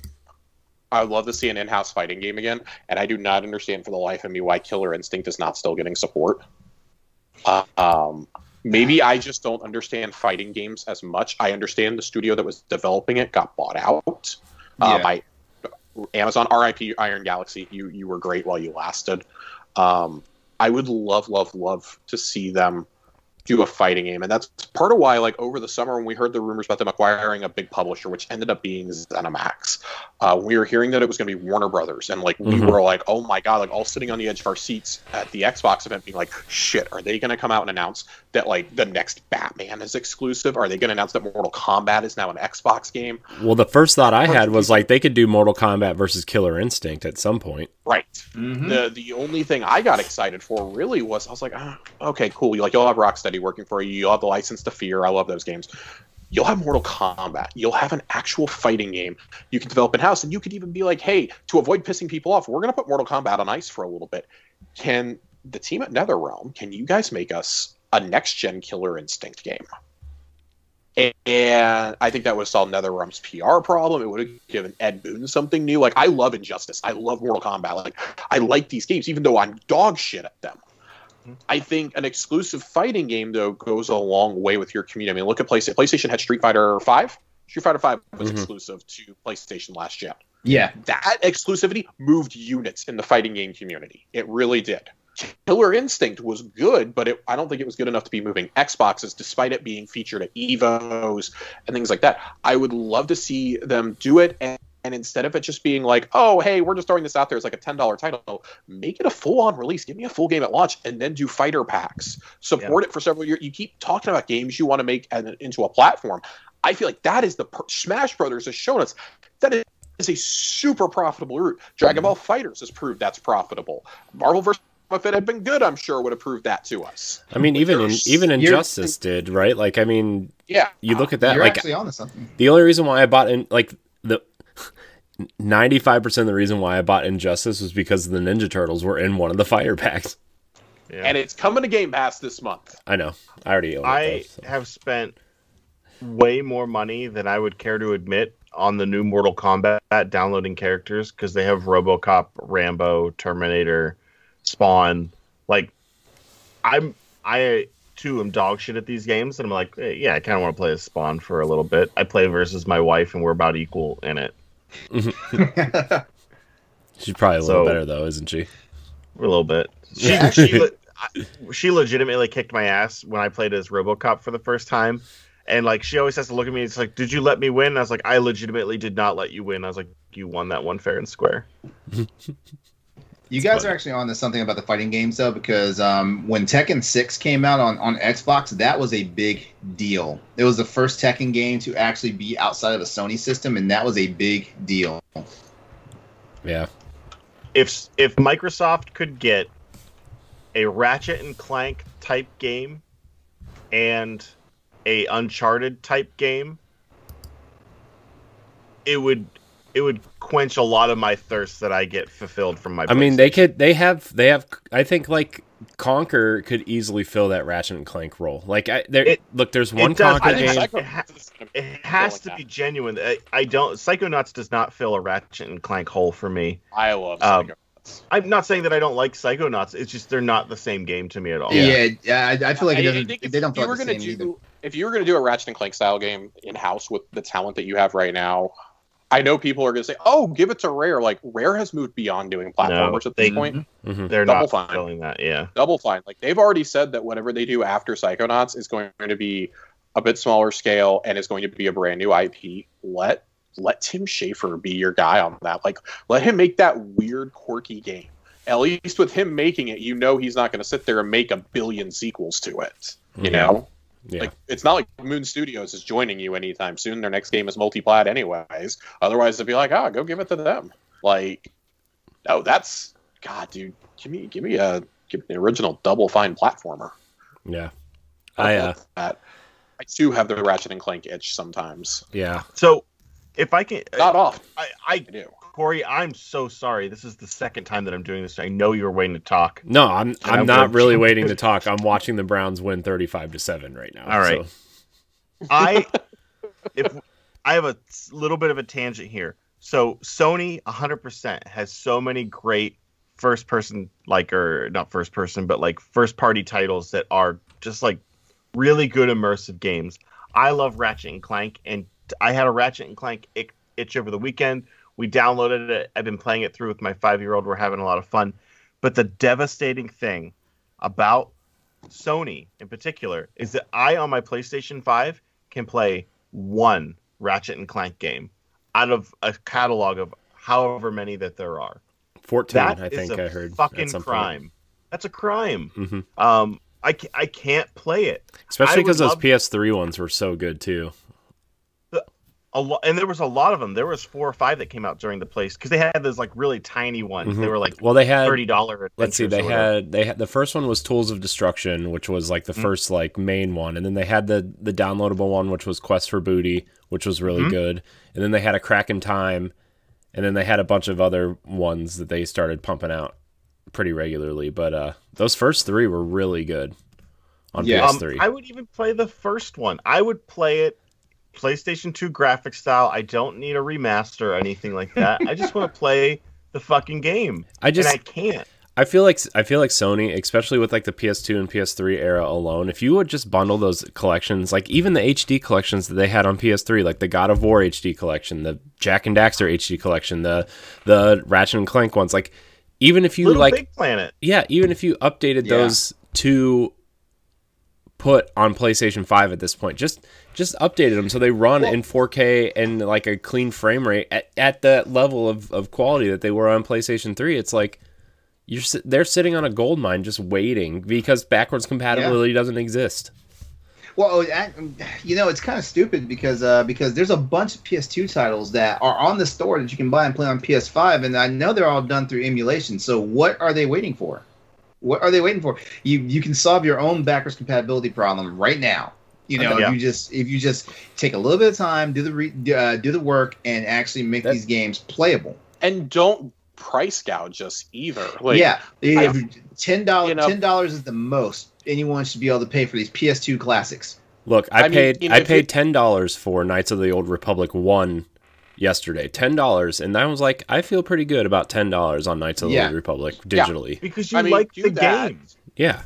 If you want to like spruce it up a bit, like do an anniversary edition of a game or something, don't come charging me $60 unless you're gonna full remake it like Resident Evil 2 style or mm-hmm. Final Fantasy 7 remake. Do not ever charge me $60 for those are legit remakes. Those are not facelifts. Those are remakes. Mm-hmm. Yeah, like. And then in terms of value, like something like Master Chief Collection has just completely annihilated any other bad faith argument you can have. Like I paid $60 for that game at launch. And I have subsequently gotten Reach and ODST added on for free. I have 6 games that I paid $50 for, ultimately. Mm-hmm. That is an insane... With every single mode and multiplayer map has been added over time, that is an insane bargain. If you ever try to charge me more than that... Well, if you try to charge me that for a single title again, for a remaster or a facelift, mm-hmm. I'm going to laugh at you and hope that your game fails. And just flat. And MCC got the update, what, like a week or two after the new series. The 4K, like 120 frames, It plays phenomenally. Like it's great. Mm-hmm. Why can't I play any of the Resistance games? And I'm not trying to shit on PlayStation. I'm just saying the grass is not fucking greener on the other side. Because you have some great games that you need to have 3 different consoles to play them all. Yeah, yeah. Like, that was my number one gripe. The first week after PS5 came out, because I got one of the launch edition consoles. And so the rest of the Crossroads crew, they grilled me about everything. You know, I was like, the one thing that pisses me off is like when I go to my closet, like I still have my PS1, my PS2, my PS3, my PS4 are in the closet right now. And it's not because I got this hoarder mentality. And like eventually, like when I move into my next place, I will have one of those game / YouTube rooms and stuff like that. So I'm glad I still have these old consoles because there'll be something in the background. Mm-hmm. But like it's kind of like choice, that I had to keep these because I have crazy ass PS2 games I can't play anymore because they died out with the system as soon as PS3 came out. And it's funny because they have, which is another great game that's free with the consoles, the Astro's Playroom. It's a really great game. It does a great job of showcasing the features of the console while actually being like a legitimately like it's a good game to play. It's also the easiest platinum trophy you will ever get. It's true. And you do that, and then they go through and you find all the old consoles from like PlayStation 1. You have like the whole thing, and it's like, but why can't I fucking play a PlayStation 1 game on this console? You're doing such a fan service to show like the history of PlayStation and how it's all in this one thing, but it's not. And I get it, it might be coming, and I love my PlayStation 5. It's a great console. And I've had every PlayStation console with every Xbox console, so it's not like I'm not invested in that ecosystem at all. It's just that I really, like, as much as I want Xbox to come out with that great immersive cinematic game that captures everyone's imagination, I want Sony to realize that they have such a legacy that they need to do a better job preserving. Mm-hmm. You know what? You know what? Thank you for having me on the show tonight, guys, because this is helping me plan the big topic for this week's Crossroads. We're gonna talk about the legacy of PlayStation, and we're gonna talk about what Sony needs to do. Mm-hmm. I think like minus a few titles, like I feel like Xbox has done a pretty good job of getting most of the stuff onto their backwards compatible list. Like there's a few noticeable ones, but it's more of a licensing thing than the Ninja Turtles and X-Men arcade games from 360 aren't backwards compatible. Batman Arkham Origins isn't backwards compatible unless you have the disc. Mech Assault's not on there. Like there's very few games, and like I hope some of this stuff is remedied. Although I know a lot of stuff, especially like the Turtle stuff, is very licensed heavy, and this is like just a lot of those older games are never going to come back, and that's understandable at this point. But if they are, they'll be old releases for the specific console. Yeah, it's just I'm very pleased with because I like the store has a backwards compatible section, and I'm just you go through that backwards compatible section, and it's just like, man, like there's very few omissions from there. Like I know the Prince of Persia sequels aren't on there. Like Sands of Time is on there, but the sequels aren't on there. But there's very few games I can point to and say that's not on there. Huh? That's weird. You know. So, I'm very happy that Xbox is going through them and like really preserving this stuff. I like that I can have. I felt comfortable getting rid of my Xbox One to buy a Series X. Like it was the easiest. I didn't have to think about it. It's like, yeah, that's fine. Get rid of it. I can do all the same plus on the new one, and I think that that's going to be the norm moving forward. I didn't have any fear associated with it, but I would love. Man, I want to play Max Payne 3. I love that game, and I realize that I'm probably the odd man out in the crowd with that game. It's got a killer soundtrack. That's not true. Ed likes that game. Oh, really? I think it's a great game. I really do. I think that it is very underrated. Mm-hmm. But I want to play that game again, and I can't play it on Xbox or PlayStation right now. So I gotta fuck myself. We do have one more Twitter question. We can just read that and then get out of here. We'll make it quick. This is from Brody Foltz from the Diggity Podcast again. Get two shout outs on this. I like their show though. I love being on there. They're awesome hosts and good show. This question comes from the question you gave us. Is Halo still the most important game for Xbox? There is a lot of claim that it is, but could something like Fable be far more of a turning point for Microsoft since Halo fans are going to buy an Xbox either way? Halo is no longer the most important franchise for Xbox. I think that Halo Infinite is the most important game for Halo. I think Xbox is much more than Halo at this point. I will tell you right now that I think up until the delay of Halo Infinite, I think Halo Infinite was the single most, and to an extent, it is still the single most important game that Microsoft has ever published. But at the same time, the series is not the most important thing going forward, if that makes sense. I know that sounds contradictory, but Infinite, for me, I think it's the single most important game that they have in the pipeline right now, because it would show a fulfillment of, if it's good, and it has to be nothing short of the best one since Halo 3. We've discussed this ad nauseum. Would show commitment to the vision. They were willing to delay the game a full year to live up to what they were promising us during the year up until the reveal, and the lackluster reveal and stuff. They would be doing what Sony and Nintendo do. If something's not ready, it gets delayed 6, 12, 18 months, however long it has to, until it's ready to go. And I think especially after Cyberpunk, they're going to be a lot more gun-shy. Going forward, though, I think that you nailed it right there. I think it's going to be... I don't know if one specific franchise is the most important, necessarily. Like, I think Gears is coming to an end fairly soon. At least the main Gears storyline is. It really... After 5, it feels that way. It feels like 6 is coming to a point where it's going to... Yeah. Where it's good for this cast of characters. And I mean, really, how many more times can we just keep doing the Locust, right? Right. I think going forward, though, Fable next. That's what I'm choosing to call Next Gen Fable. Fable next. And honestly, Elder Scrolls. I think that Elder Scrolls, Fallout, I think the future, I don't think there's one specific franchise that's going to be important to them going forward, like Halo. Halo is defined... Xbox, for better or worse, for 20 years now. 20 years this November. And we still, I mean, I would argue that Forza and Gears are like a step below Halo in terms of like, you associate Xbox with those franchises. I think that the RPG franchises are going to collectively pick up that torch and carry it, though. It's not going to be one franchise anymore. It's going to be very much like Sony and like Nintendo. They're going to have a variety of IP to choose from and say, these are the faces of our franchise for the next 2 years while we're developing other IP, while we're working on a sequel to a game that you loved in the past. That is the best place to be in. They are the only ones that are still... Everything seems to keep riding on Master Chief. And as we saw on Xbox One, that can't happen. That simply can't happen. This is not the Xbox or the Xbox 360 anymore. Halo simply isn't going to cut it anymore. You got to have like 8 more reasons to buy this box. And no, Game Pass is not the reason to buy this box.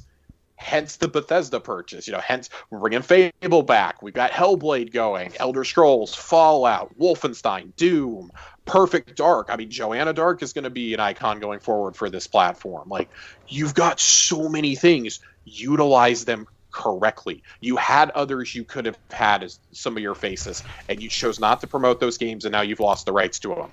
Quantum Break, Alan Wake, Sunset Overdrive, like genuinely great games that you can't push anymore. Just think, if they would have promoted Quantum Break the right way and have been like the way Microsoft's been acquiring studios, if they would have promoted Quantum Break the right way, you could have like honestly seen Remedy kind of come into the fold, and Control would have been an Xbox exclusive.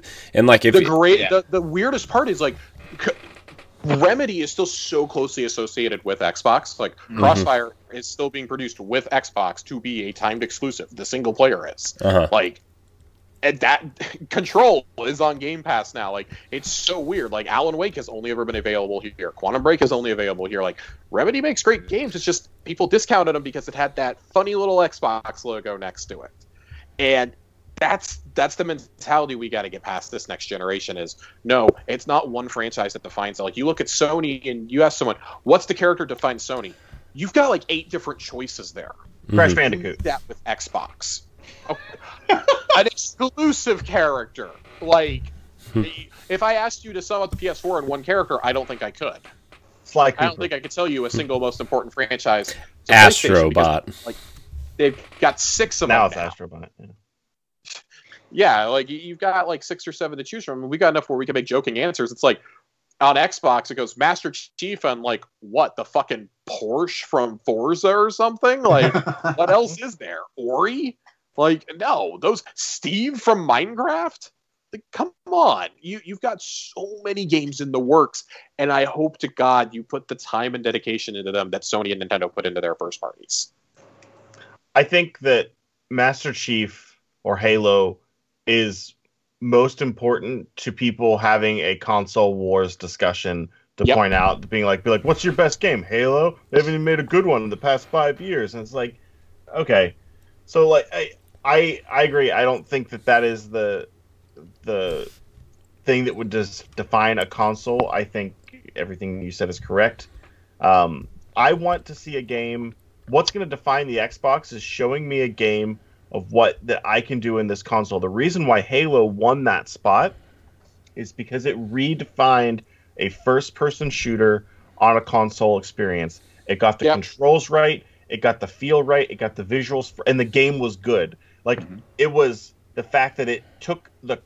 it did something that the box could do, only this box could do, and it did it perfectly, in addition to the fact that the game was fun and good. So whatever does that for this generation is going to do that. That's the one thing that Sony is very good at. They're very good at being like, this is what our box can do. Focus on these 5 things, and you will make a good game. Someone, and again, it took quite a while to get to that inflection point. Correct. It did. Before, it was just people making games. I have an idea for a game. It took the damn near failure of the early years of the PlayStation 3 to kind of turn that argument around, I feel. Yeah. And... Yes. Now, look at them. They just had, Ed's going to hate me for saying this, they just had the greatest lineup for a console of all time. It's not even an argument anymore, in my opinion. Of a modern console, it is the absolute best lineup you've ever had from a first-party developer. But they don't have Paper Mario. Who gives a fuck about Paper Mario? Like, I want to see Xbox. Not necessarily. I'm not a child. I don't need them to win this conversation.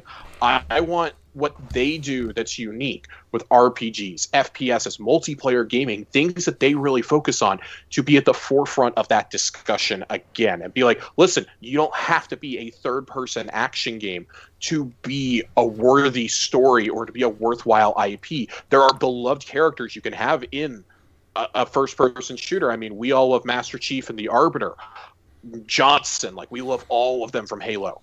Like, I love Soap and Price's story from Modern Warfare, you know, from the Modern Warfare trilogy. I love Marcus. I love Kate. JD, who is senior fuckboy. Like, I like all of them. And it's just like, I like these characters. I don't want this narrative of you have to have this dynamic, incredible story to care about these characters. Like, you can have an incredible story in any medium. And you can have a worthy IP come from any of that. So it's like... I guess it's just like, I think it's all the franchises together carrying that. I think this is the generation where they've learned now, okay, we fucked up. There's a reason why we abandoned the Xbox One essentially 3 years ago. And it was to prep for this moment. Now, if you could just get some games out before this fall, we'd be a lot happier. Yeah. Yeah. So, I'm going to get on my soapbox, though. I've gotten on one. The one major thing I say, because I'm one of those people, I'm still a gamer at my core. And I'm one of those people that I honestly would love to have compelling reasons to own every system. But right now, like, I'm just a PC, a PlayStation, and a Nintendo gamer as far as the household. And that's because Microsoft, for whatever reason, you know, has not just put out the time or the assets or whatever to try and woo me over. I mean, I jokingly say that because their exclusives wind up on PC, that's why I never bought an Xbox. But that's only a small part of the problem. I think the nail in the coffin for a lot of people is like, when you whichever system you buy first, that's usually going to be the one you're heavy on, you know. Yeah. And you know, for me, like, the use of the console that I buy out, and it's because of my familiarity with their franchises, is Sony, you know. Because back in the Xbox 360, when they had like Miss Walker Studios and stuff like that, I had more and more compelling reasons to buy on Xbox then, you know, when they had Mass Effect, you know, well, I'm just saying, I had more reasons, you know, when it seemed like Mr. Walker, it pains me to hear that. Yeah, you know, they had the head honcho of Square Enix at the time, like leave Square Enix, start its own studio under Microsoft's, you know, banner, and I can't even think of 3 games that he put out. Lost Odyssey is a great game. Last Story. That's the only... Wait, Last... Okay, yeah, there's 2 right there. Lost Odyssey. I forgot Last Story. Blue Dragon and Lost Odyssey came to Xbox 360. Last Story came to Wii. I see the different teams and the different developers you have. You have so many great, talented people working for you now. You know, you have Joe Staten, who was one of the Halo story guys back in the day. He was the cinematics director. He's come back to lead Infinite now. You have the team that Rod Ferguson put in place before departing the Coalition. You know, you've got the team down there at the Initiative with, you know, Drew Murray and Jason Gallagher. And dude, you got Todd Howard and Shinji Mikami working for you now. Like, you've got some incredible minds, some incredible storytellers. Wait! Mikami's under Xbox now, because I thought yes, Tango Mikami Studio is Tango GameWorks, is part of Bethesda. Okay. Yeah, Shinji Mikami technically works for Xbox now. Yeah, let that sink in for a minute. Wow. You have so many world-class that I know, like, please don't shoot me for putting Todd Howard in that group. I really love Todd's games. Like, as a director, I think Todd has a lot of really great ideas personally. But that's beside the point. You have so many talented people working for you. Take a chance like you did. Like, let them pitch their own idea. And it does seem like they're starting to do that over at the publishing branch. It seems like Matt Booty is basically like, dude, do whatever you want to do. Like, he said he got 5 minutes into InXile's pitch for their next game and was like, go for it. And they were like, Brian Fargo's done it. Brian Fargo, the creator of fucking Fallout, works for him. Fergus over at Obsidian, he works for him. Like, you've got some of the greatest game directors in mind in role-playing games for you. Let them do whatever they want to do. Just let them do it. Don't sit here and dictate, nah, you got to do like 4 sequels to The Outer Worlds. Or we need you to make Halo 8 or Gears 10. Like, no, let these teams like finish out what they're doing. It's okay to let a beloved franchise go on the back burner, though. Like, I would be fine if you retired Master Chief for a bit. We've talked about this. Do some side stories if you insist on continuing it. Same with Gears. Mm-hmm. Retire these characters. I'm really interested to see what... Let them come back Kratos style in like 10 years. Mm-hmm. And have the comeback they deserve.